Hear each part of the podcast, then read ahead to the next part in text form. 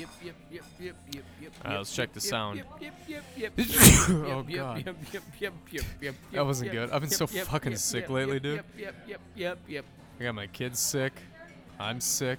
You have kids, you're fucking sick all the time. Just that's- true, man. that is a. that- they just go to school and they just rub their little fucking snot noses all over the other kids, and then the other kids rub their snot noses into I my just kid. assume and they- your your fucking sick kids are fucking sick. So. Right, and then they come home and like uh, Natalie's like, gotten into like "Oh!" lying about washing her hands.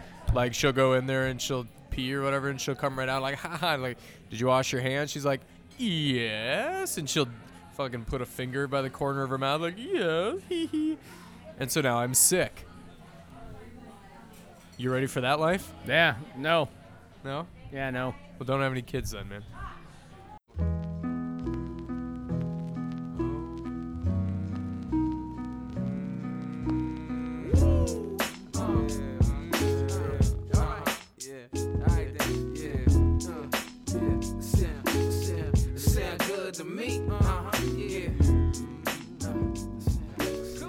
Live from Fitzgerald's in St. Paul, we are the Daves you know. This is the Daves I know. You want me to be that type of dude, and I want to be who you like me to. But we both know I can't do nothing at all.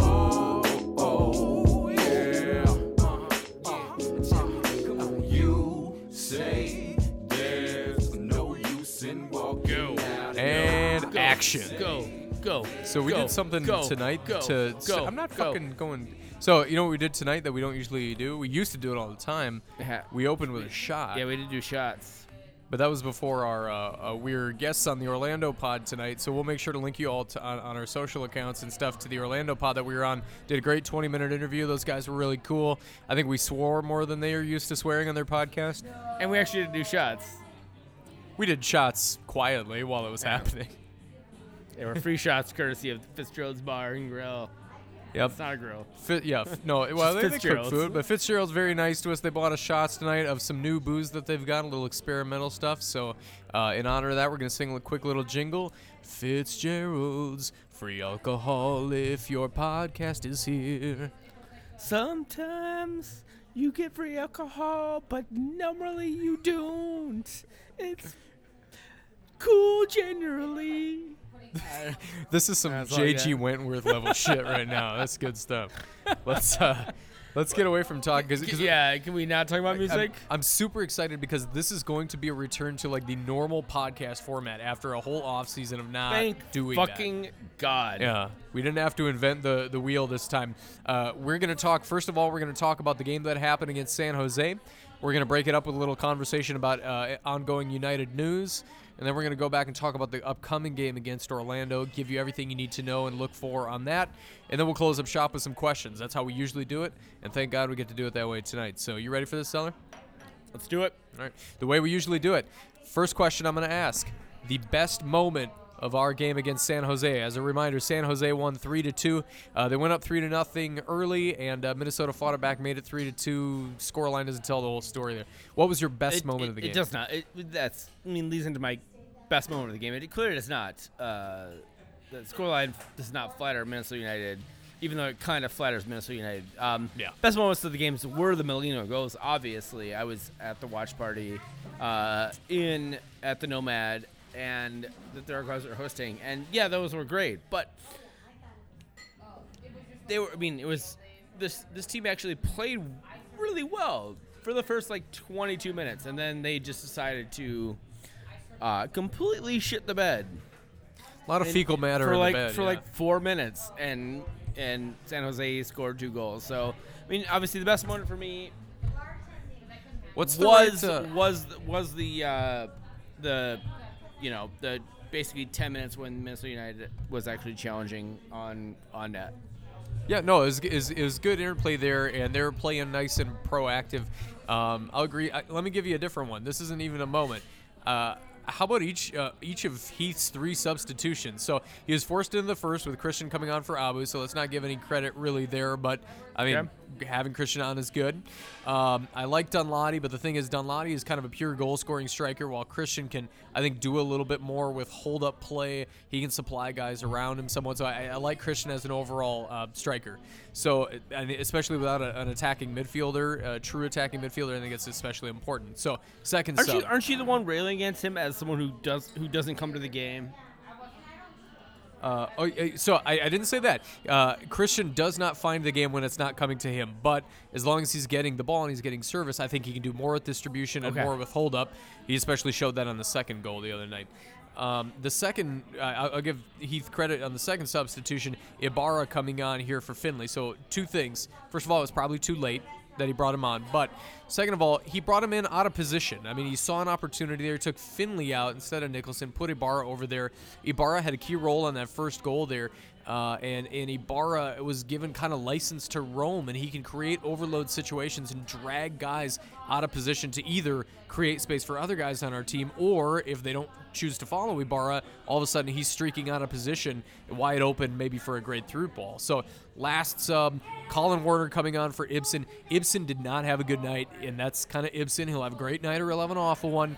Collen Warner, I'm not a huge Collen Warner fan, but he had a good night, and I think he saw leadership and he saw direction and a, a little bit of clever play. I think he played the six role well, a balance between shielding the back line and kind of playing on the front foot. So the subs were good. I think it's too bad he had to make those subs because his starting 11, I think, was non choice, but credit where it's due. Hot garbage is the uh, adjective you were looking for there. That was what I was looking for. Hot garbage.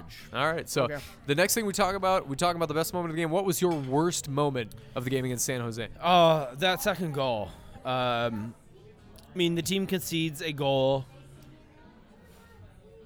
in that like 25th minute, and you're like, okay, all right, this is fine. We'll we'll, we'll be fine.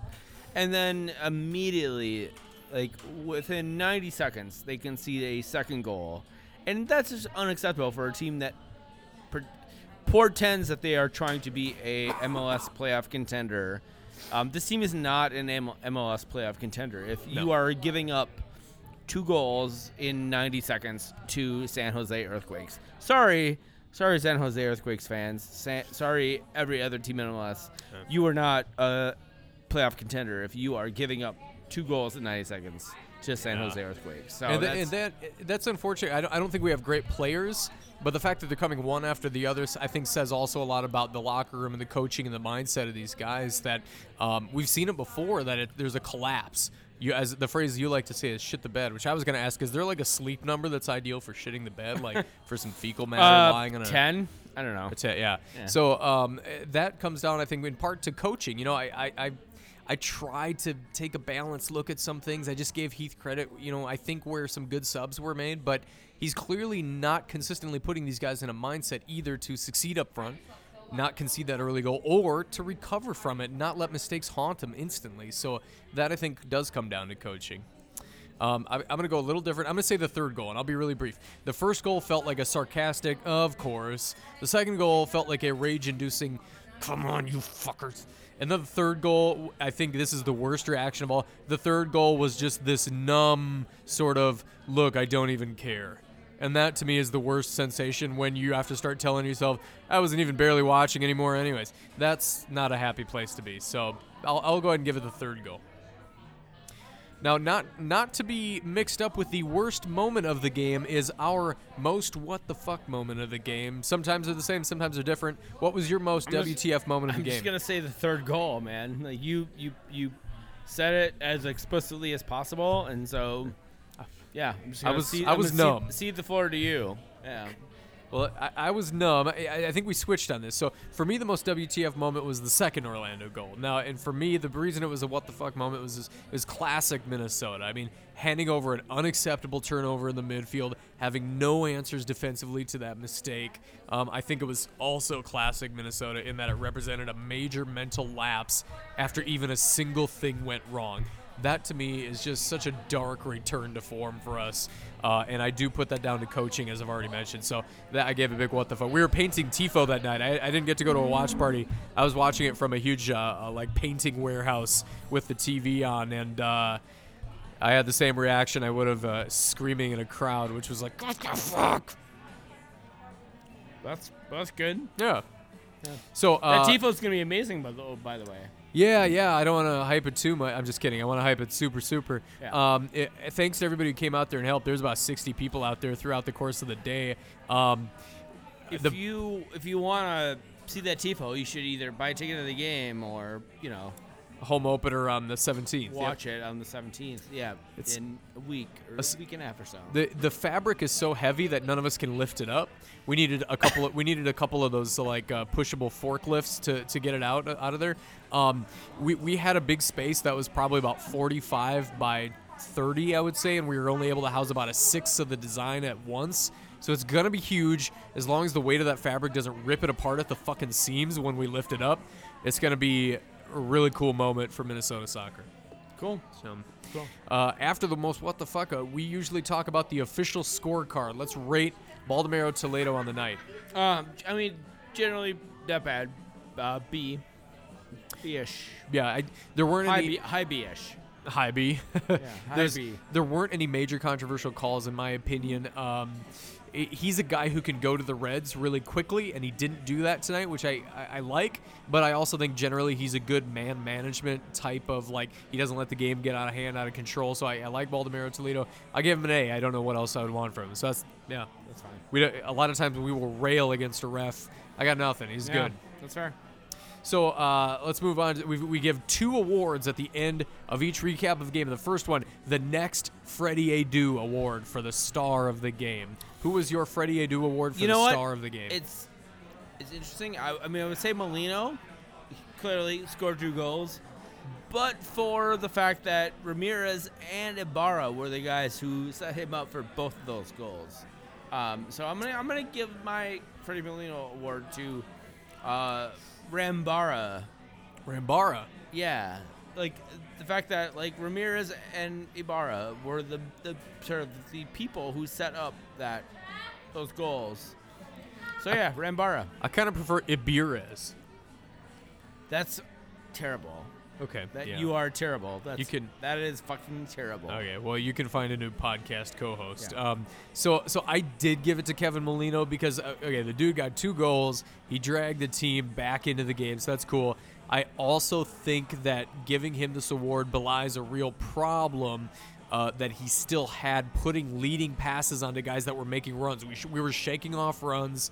I still don't think he's a he's an excellent distributor out of the center of midfield. The fact that he got two goals I think hides the fact that he's not great in that role, and it gives more fuel to the fire that somebody like Heath or people who disagree with me would say, like, yeah, put him in there. No, it's a great idea to put Molino in there because look, he got two goals. Well, that's not ostensibly the job of a center attacking midfielder. I mean, he can get some goals. Diego Valeri had a truckload of goals last year, but part of that was because Adi was gone and he was making up for that lost ground. His role should primarily be as a distributor, and he was not a great distributor on the night.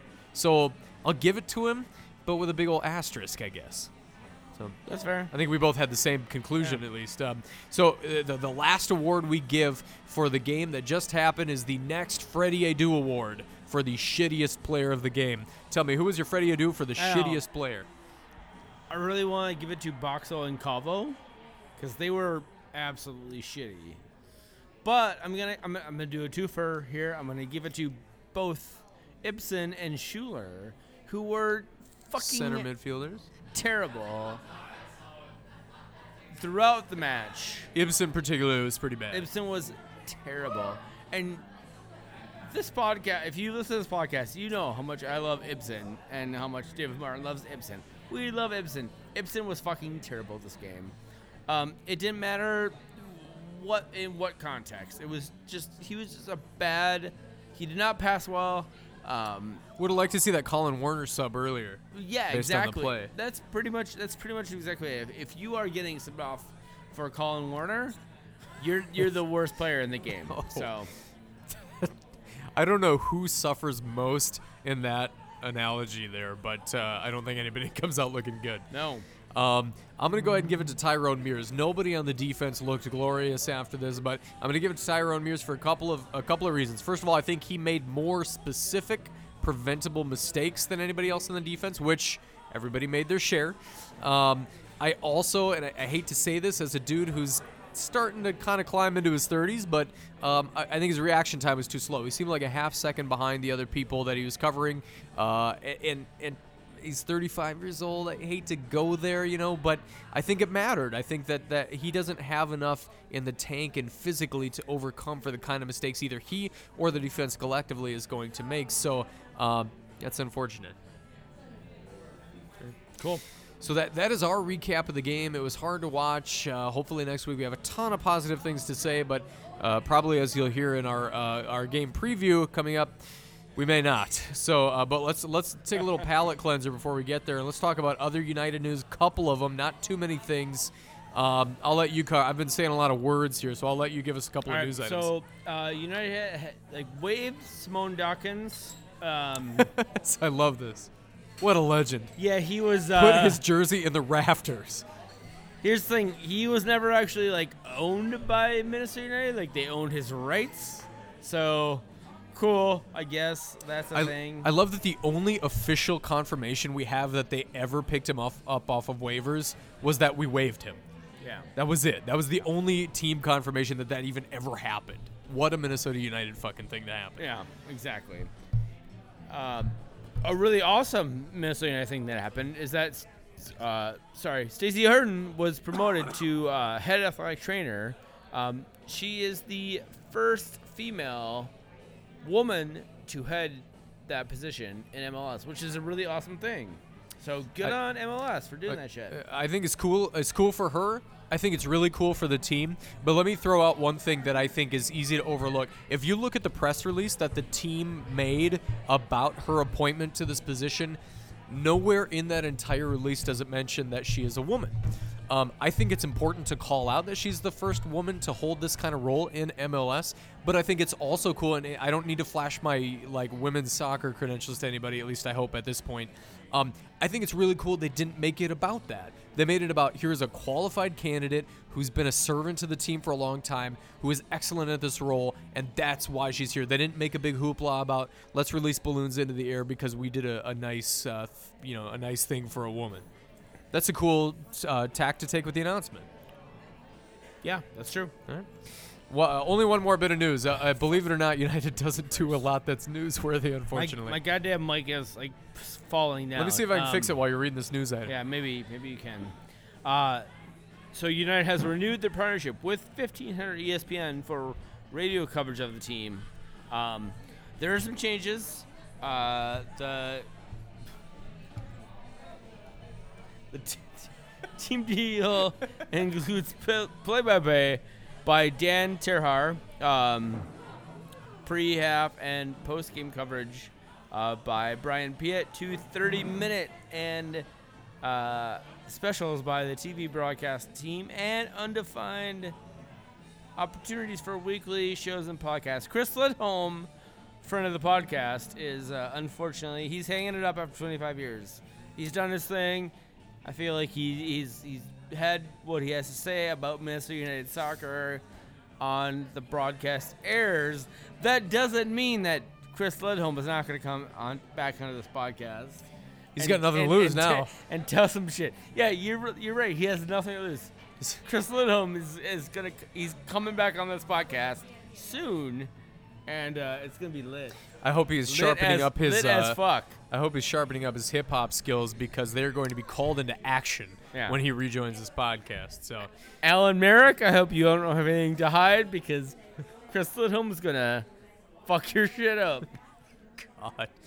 All right, not much news. Uh, believe it or not, I I scoured the internet, uh, as they call it, For all the uh, for like signings and stuff. Yeah. Maybe there's a Minnesota United signing that happened out there. I, I did not find it. I can confirm. Addition. This is after the notes in our podcast were made. I can confirm that uh, Abu Danladi is officially out based on the injury he suffered against San Jose. That's that's news-ish worthy. Uh, I can confirm that uh, uh, what's his name, Christian Ramirez, is a uh, a game time decision there because he took a knock during the game too. I really, really, really hope he's making it in there, uh, but not a lot on the like signing front, including uh, guys like Luis Fernando and when they're gonna fucking join the team. So I wish this segment were longer for the right reasons. Yeah, that would that would be good. No, it's not good right now. It's not good right now. All right. So, anyways, uh, that's Minnesota United news. Uh, we're going to move on from that. We're going to cover our preview of the upcoming game. This time it's going to be against Orlando City SC, the Purple Lions, or whatever they're choosing to call themselves these days. Uh, typically, we're going to break this down. We're going to tell you who's good on the Lions, we're going to tell you who's bad.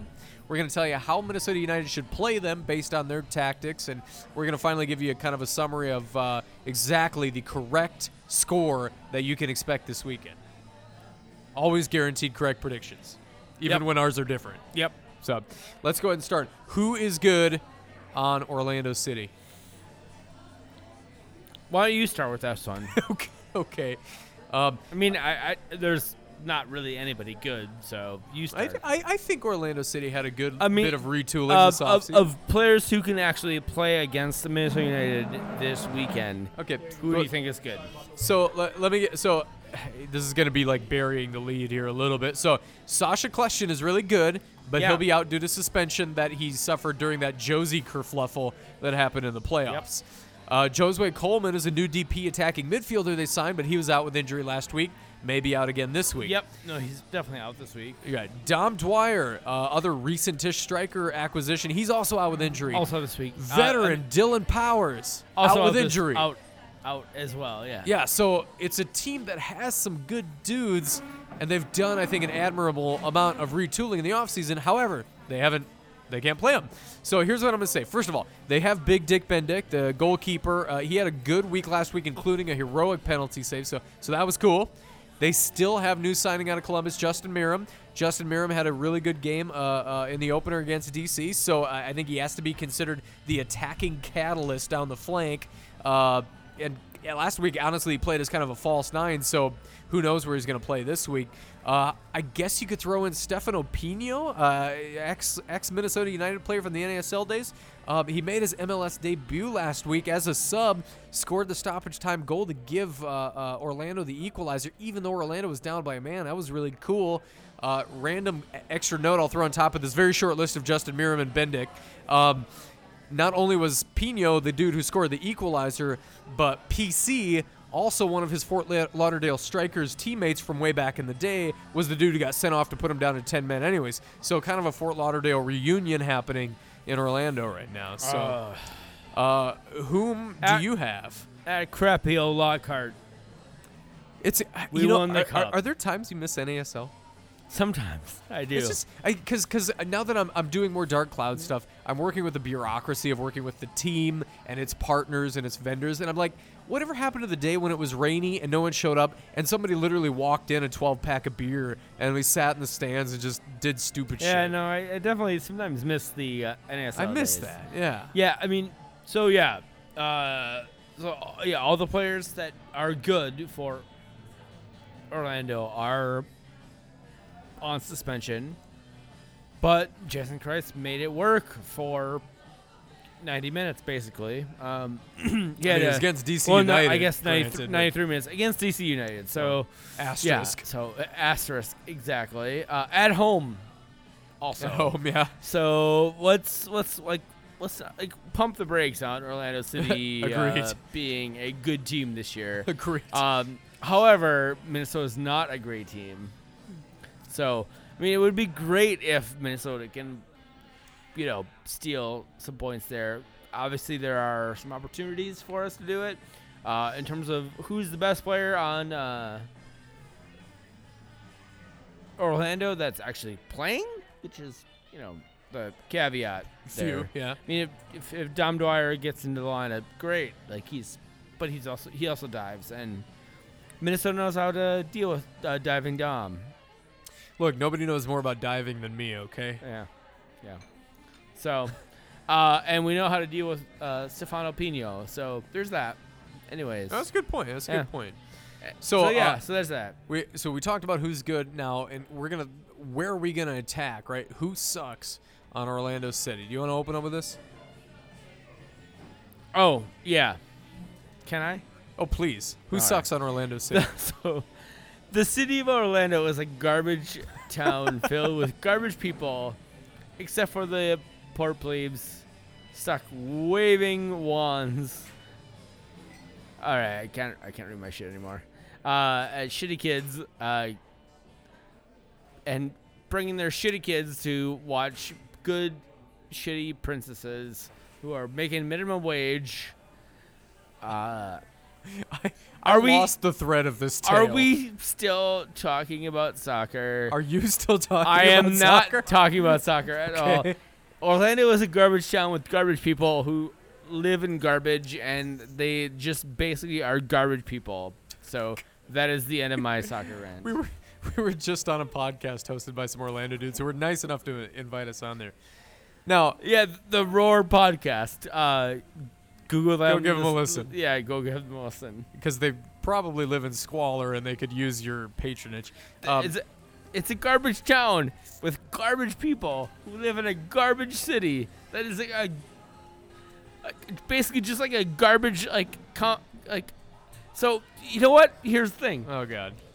The fucking so Disney, and then there's Orlando. Orlando is not. Orlando is like a suburb of fucking garbage town.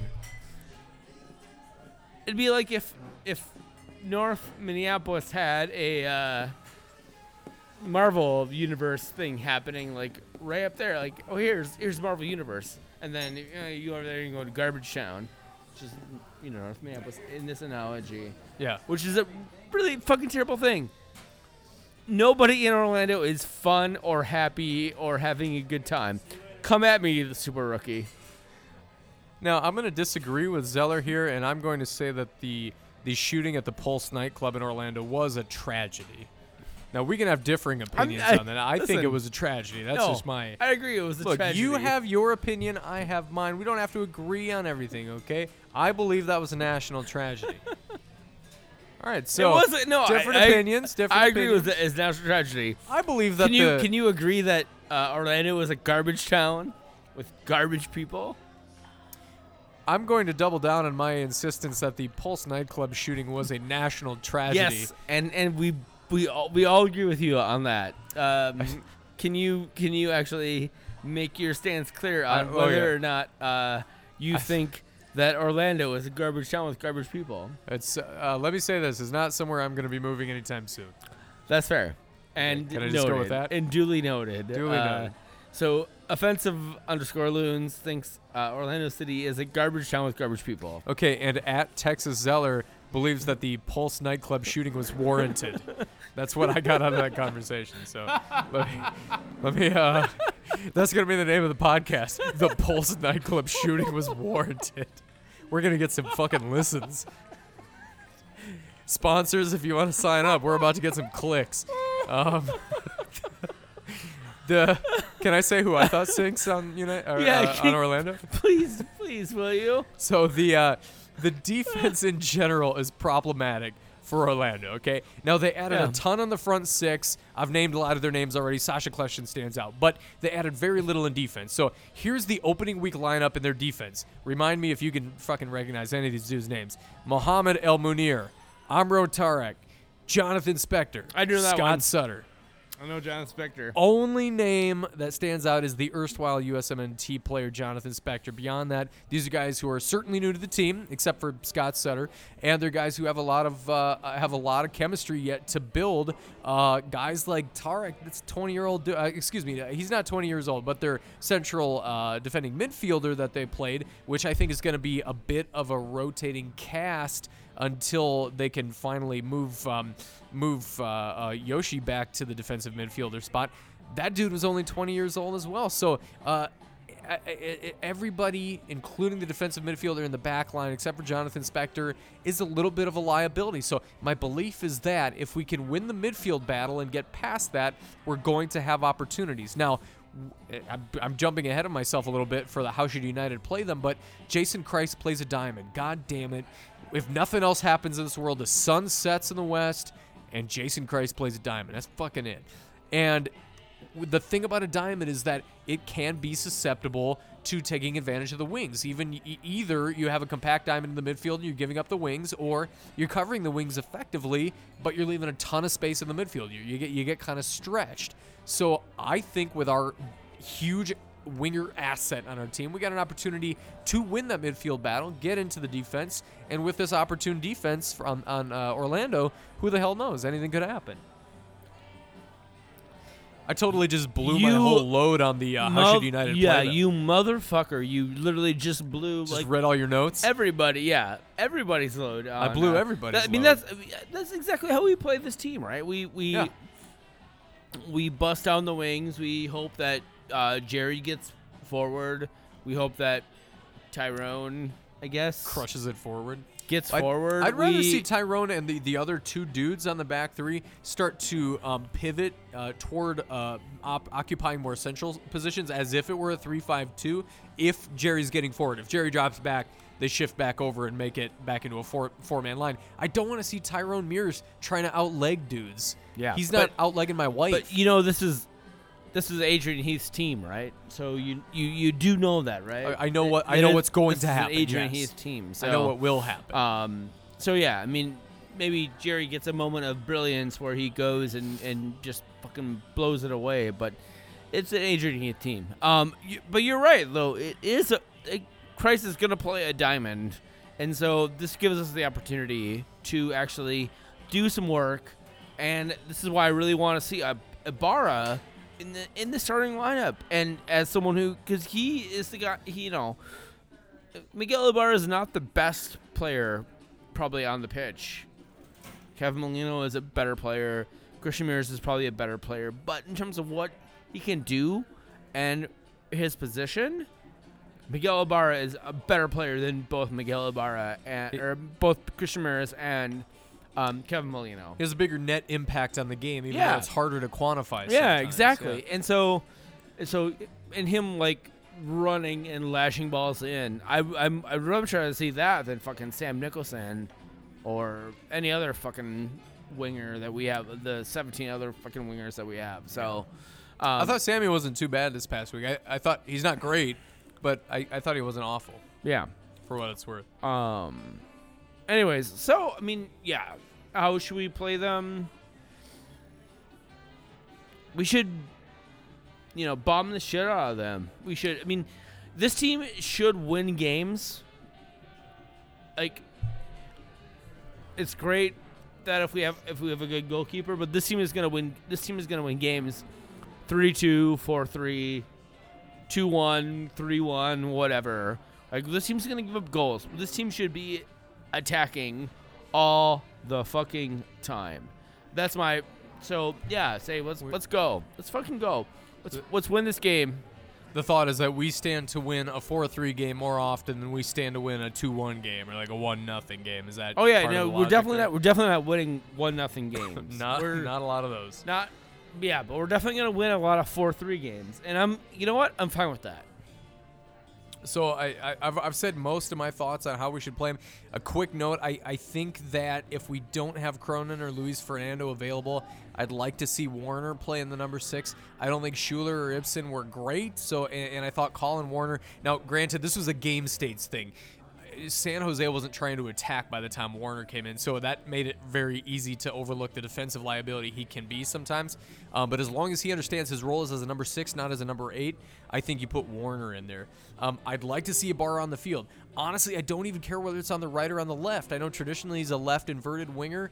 Put him on the right. I don't think he. I don't think he was terrible filling in for Finlay. I haven't seen Finlay do anything amazing. Uh, honestly, what I'd like to see more than anything it I'm tr- it's so tough to talk about this on a podcast when you can't see the thing, you know, it's just audio.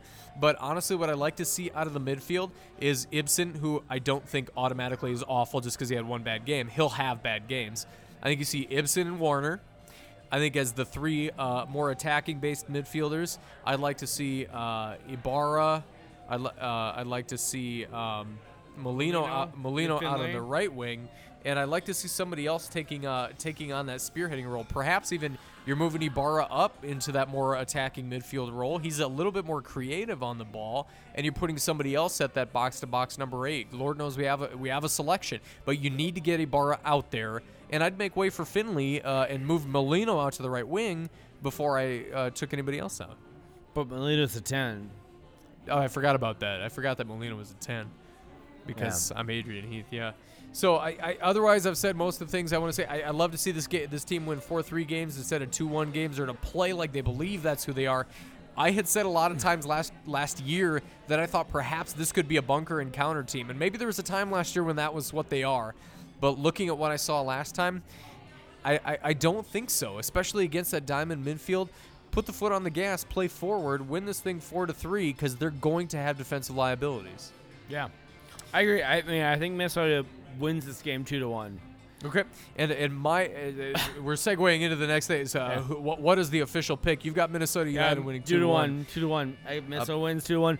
They they put the foot on the gas. I think they uh, just outpace everybody on Orlando City and. and Yeah, they win the game. Carl Kyle Aaron's gone, so you know, fuck you, Kyle Aaron. You're a piece of shit. Turkey. Uh, I, I hope whatever. desperately that you're right. Um, I think Orlando is not as good as San Jose. Uh, I think they're not as well gelled as San Jose was, although I said the same thing about San Jose before San Jose actually had more turnover. They had more turnover, but they, they looked That's gelled. I, I don't think you can assume that Orlando is going to gel as, as quickly as San Jose appears to have. That said, uh, I think Minnesota is going to benefit from Kreis's diamond formation, uh, but it's still it's still the Minnesota Uniteds. They're not great, and it's still on the road. I see a two to two draw. Okay.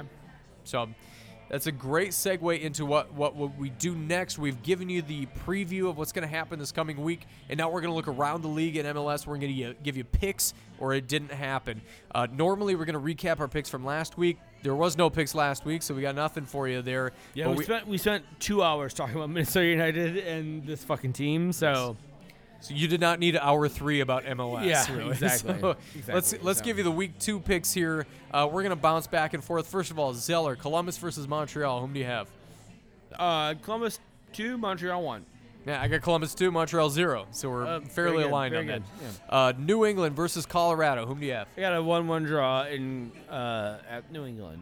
Th- This I'm going to go ahead and advertise as the worst game of the year. Oh, New England and no, Colorado. absolutely, yeah. Totally awful. I put it down for a 0-0 draw, so we're still fairly aligned there.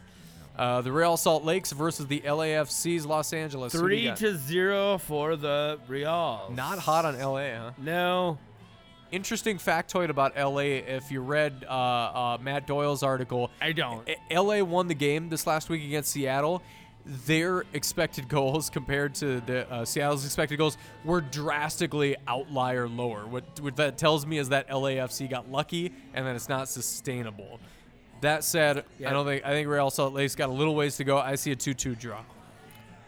Um, you know, LAFC scored one goal. Right? They scored one goal and they should have scored none Yeah. based on the math. So, uh, no, this is not a great Okay. team. Not a great I'm, team. I'm fine with my Real Salt Lake. Uh, I, I hope you're right. Um, fucking Wing Stealers is what Los 3-0. Angeles is. Yeah. The Wing Stealers, man. Um, Chicago versus uh, Sporting Kansas City's the uh, Nickelbacks. Whom do you have? Uh, one-one. One one.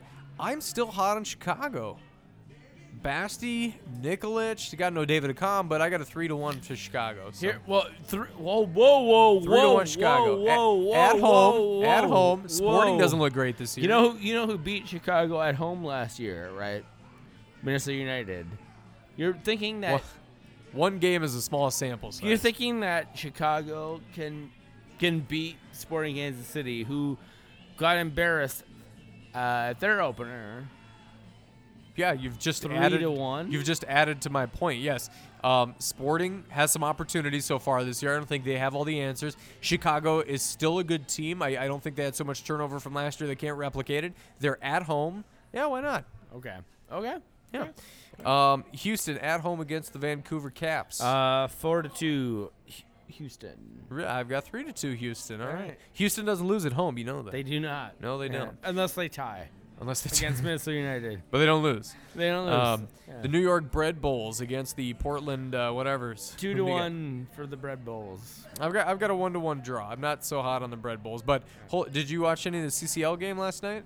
I did not, but it was- Historic. It was great. It was good for them. Good Historic. for them. Yeah, absolutely. I, I, Good I'll, for I'll root for I'll, I'll root for fucking Seattle playing in the Champions League. Yeah, I'd love to see MLS have not, some I'm, success. I'm not going to, but I, you know what, I'm not going to cheer against them. to each their own. Yeah. Um, it was the first time we'd won by multiple goals in this competition in Mexico, two to nothing. Yeah. Pretty cool uh, yeah, victory. I'm not. I'm not cheering against them, but I'm not cheering for them. all right, all right. Is the yeah. I'll give you that. Uh, Orlando, Minnesota. We already covered that. I had a two-two draw. I have a two-one win for All right. Minnesota. Excellent. Uh, the Atlanta also Uniteds versus the DC also Uniteds. Who do you got? 8 0 Atlanta United. Another one of those calls, huh?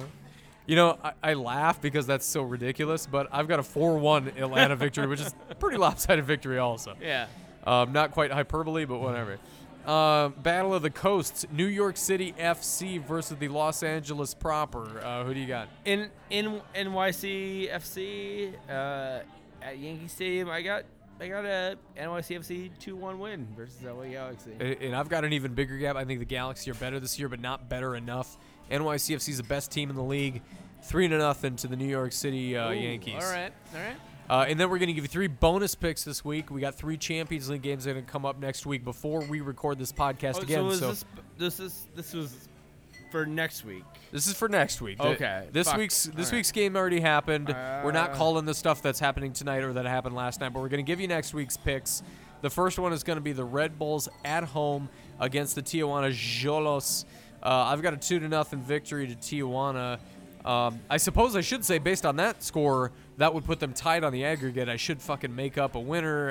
I'm gonna say Tijuana uh, uh, winning overall after Yeah. a penalty or whatever. But uh, two nothing Tijuana. Who do you have in that first game? I have two nothing to the Red Bulls. You think the Red Bulls are going to be Xolos four to nothing on aggregate? Yep. God damn, son. All right, second uh, Concacaf Champions League game. Tigres at home hosting Toronto. Who do you have? Two two. I got three to one, man. It's it's fucking Mexico. It's hard to play in Mexico, even if you're Toronto. Uh, Concacaf Champions League. Chivas hosting. See, have you ever had Chivas uh, fucking blended Scotch? No, is that I, a thing? I yes, I will not drink a blended Scotch. First of all, and Chivas is dirty fucking Teenage Mutant Ninja Turtles ooze. Not a fan. Anyways, Chivas hosting Seattle. Who do you got? Wait, there's a Chivas Scotch. That's what it is. And that, and that is a thing that exists. Chivas Regal.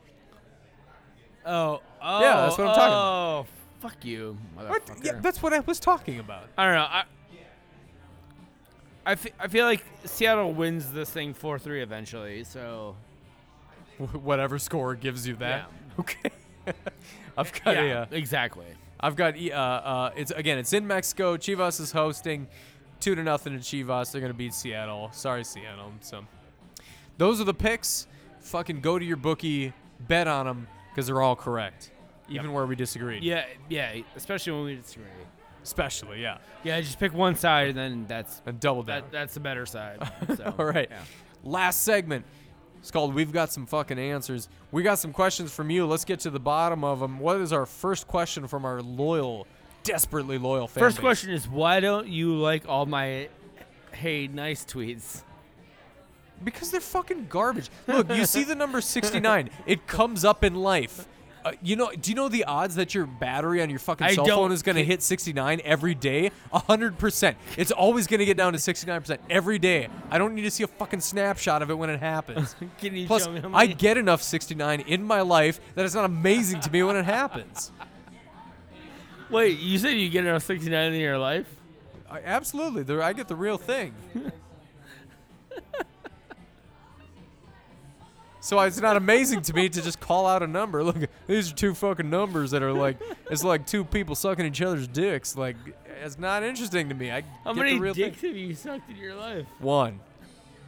One dick. I was in sixth grade. Oh, I mean, he was he was also in sixth grade. what? Okay. He was also in sixth grade. just wanted to make sure that he was also in sixth grade. Yeah. Yeah. He did not reciprocate either. It was No, fucking bullshit. That asshole. I learned everything What? I needed to know. What a motherfucker. Yeah, yeah, my homophobia ex- it, like lingers to this day just because of that shit. But whatever. All right. Let's uh, Uh, let's answer a different question that all right. actually is a real question. Yeah.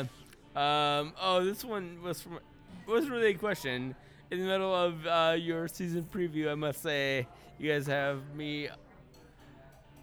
Can one you of, read? One of the most entertaining and fun podcasts I've ever listened to.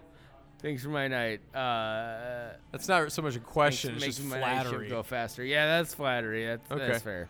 All right. Um, take, all right.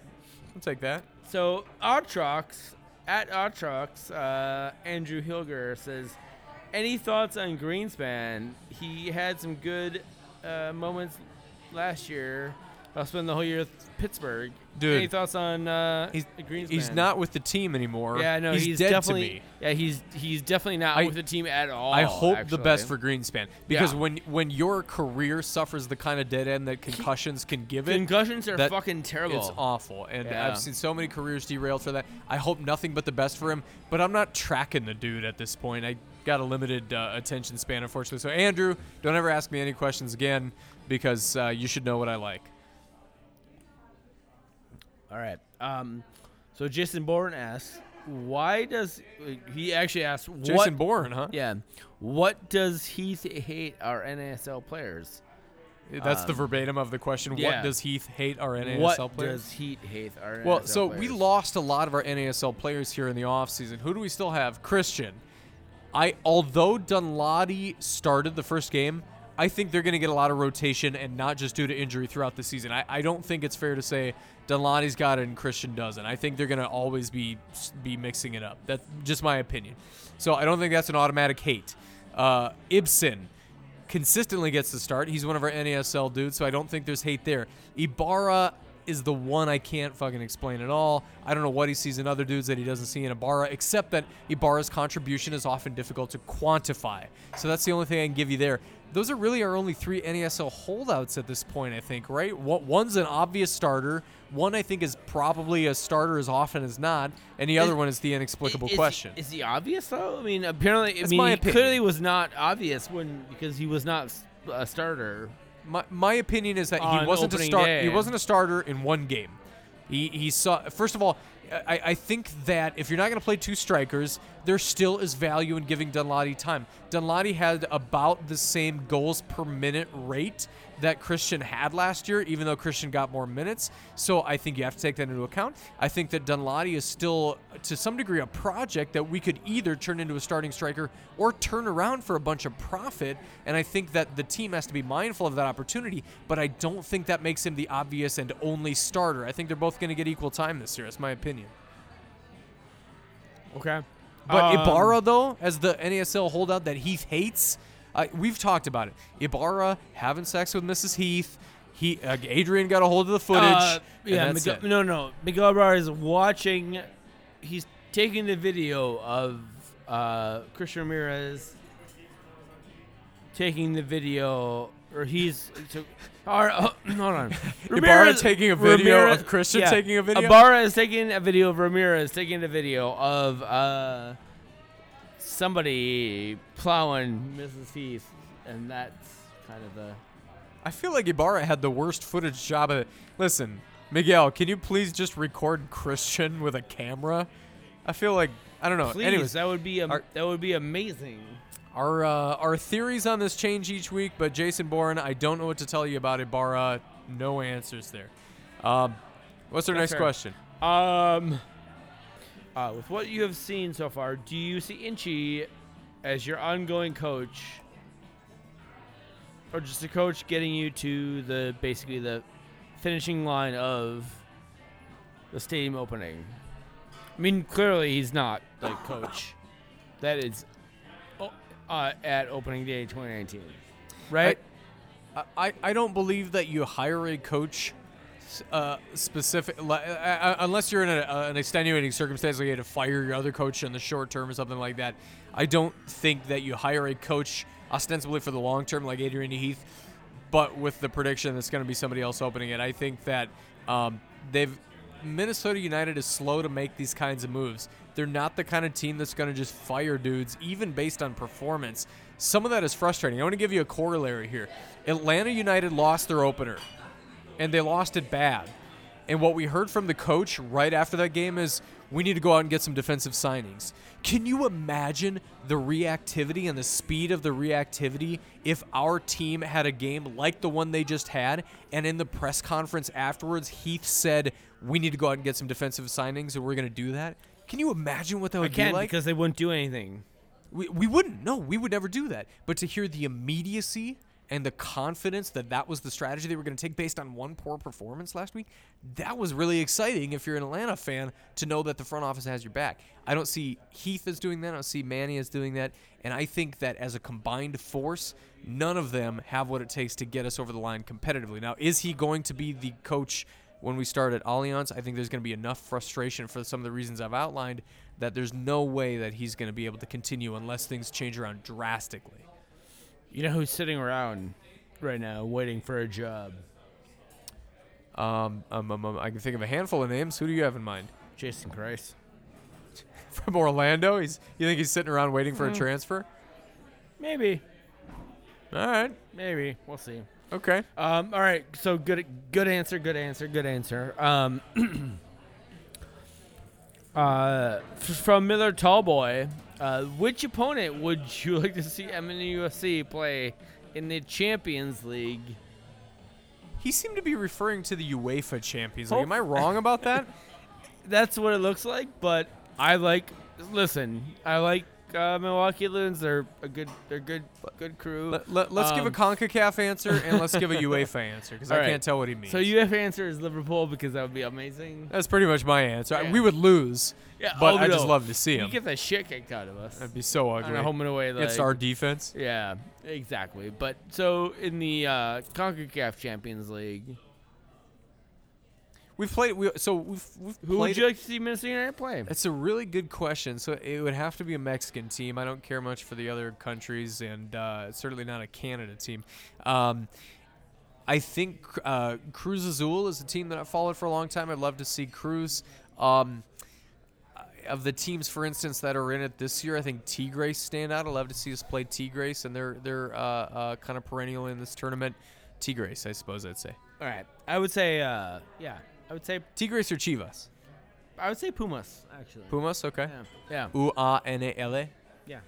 Okay. I don't know. That's just my. I just named all so. the Mexican teams I know. I don't fucking follow them. That's fair. Um, all right, so you can find us always at uh, at TDIKMN. That's where we uh, generally hang out on Twitter and, and shit. Uh, Facebook, the Daves I know. Facebook. I actually Check it out immediately. I literally posted some shit on That is there unlikely. last week. Uh, you can follow Martin at offensive underscore loons, me at Texas Zeller. Um, email us at the Daves at gmail.com. Is there anything else that we got to S- go? slide into my DMs if you've got a great Pride tifo idea. Ooh, yeah. We've uh, I've gotten advance notice of when our Pride game is going to be this year, which is something the team wasn't great about letting us know last year. Now we've got it. Uh, let me know if you got a sweet Pride tifo idea, and we'll see if we can make it happen. yeah, slide into uh, at offensive slide directly underscore into it. loons into his DMs. Slide in and out He's of gonna them, yeah. take it. He's gonna take it really, really hard Whatever I and really gotta do. well. whatever I got to do. So- hey, uh, uh, we're gonna go. My support to the victims of the Pride, uh, I was at the Pulse nightclub shooting. I know that we've got folks that speak on this podcast sometimes that are not supportive of you. I, I say it was a national tragedy. Oh, It's And also check out our, our appearance on the on the Roar podcast. also, that that was that was the thing we just did. So there's that. We'll, we'll link you guys on our Twitter to the Roar podcast so you can hear our Yes, appearance please. there. Yes, hey, we will do. we are the Daves you know. This has been the Daves I know. Thanks for listening. try and work it out, cause